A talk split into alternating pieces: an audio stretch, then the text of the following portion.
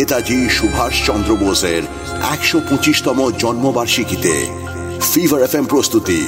বোস, কারণ সে আজও জীবিত। কংগ্রেসের গয়া অধিবেশনে দেশবন্ধু চিত্তরঞ্জন দাসের যুক্তি শুনতে চায়নি অধিকাংশ সদস্য। মহাত্মা গান্ধী নিজে সে অধিবেশনে উপস্থিত ছিলেন না। কিন্তু তার ছায়া যেন সর্বত্র ছড়িয়েছিল দেশবন্ধুর প্রপোজালকে হারিয়ে কংগ্রেস ঠিক করে যে তারা মহাত্মা গান্ধীর দেখিয়ে দেওয়া রাস্তাতেই হাঁটবে। বিফল মনে দেশবন্ধু যখন ফিরে আসছেন কলকাতায়, তখনই মনে মনে ঠিক করে ফেলেছিলেন। তাকে থমকে দাঁড়ালে তো চলবে না। আজ কংগ্রেস তার কথা শোনেনি, ঠিক আছে, কিন্তু তার মানে তো এই নয় যে পরের দিনও তার কথা শোনা হবে না। তাই তিনি তার অনুগামীদের সঙ্গে নিয়ে শুরু করলেন একটা পত্রিকা ফরওয়ার্ড এই ফরওয়ার্ডে এরপর থেকে দেশবন্ধু এবং সুভাষের মনের কথা ছড়িয়ে দেয় দেশবাসীর কাছে। এ মানুষ যাত্রার উপরই বেতৃষ্ণা ধরে গেল। ধুর কেন সুভাষ? তারা আবার কি করল? আপনি এখনও কি করে হাসছেন? আমার মাথায় ঢুকছে না। এই কয়েকদিন আগে অবধি এই ঘরে পা রাখা জায়গা হতো না। এত ভিড় হতো।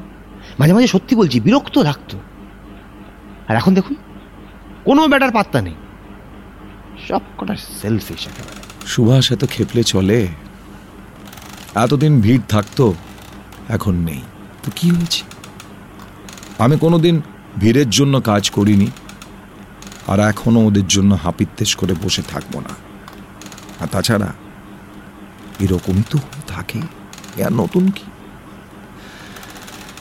তোমার নতুন অভিজ্ঞতা হলো বটে আমারও সব গা শোয়া হয়ে গেছে। কিন্তু দেশবন্ধু লোক টাকা করি না থাকলে এত কাজ।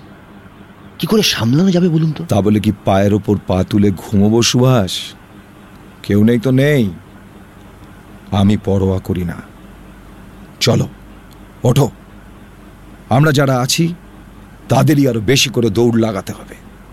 মিটে গেল। সে না হয় বুঝলাম। কিন্তু যাবতীয় কিন্তুদের বাদ দাও সুভাষ এখন।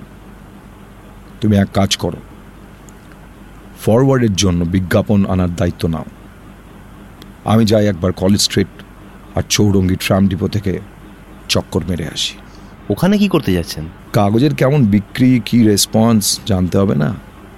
বেশিক্ষণ লাগবে না চলে আসব। হকারদের স্টলের কাছে দাঁড়িয়ে থাকলেই ব্যাপারটা বুঝে যাবে তুমি আমার দেরি করো না যাও বেরি বড় ফিরে একসঙ্গে খাওয়া যাবে। যে কোনো প্রতিকূল পরিস্থিতিকে কীভাবে নিজের আয়ত্তে আনা যায়, সেটা দেশবন্ধু খুব ভালোই জানতেন।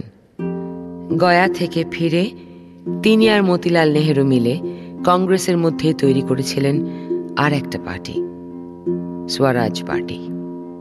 পাশে কেউ নেই টাকা পয়সার অবস্থা খারাপ, কিন্তু তাও দেশবন্ধু একটু বিচলিত হলেন না।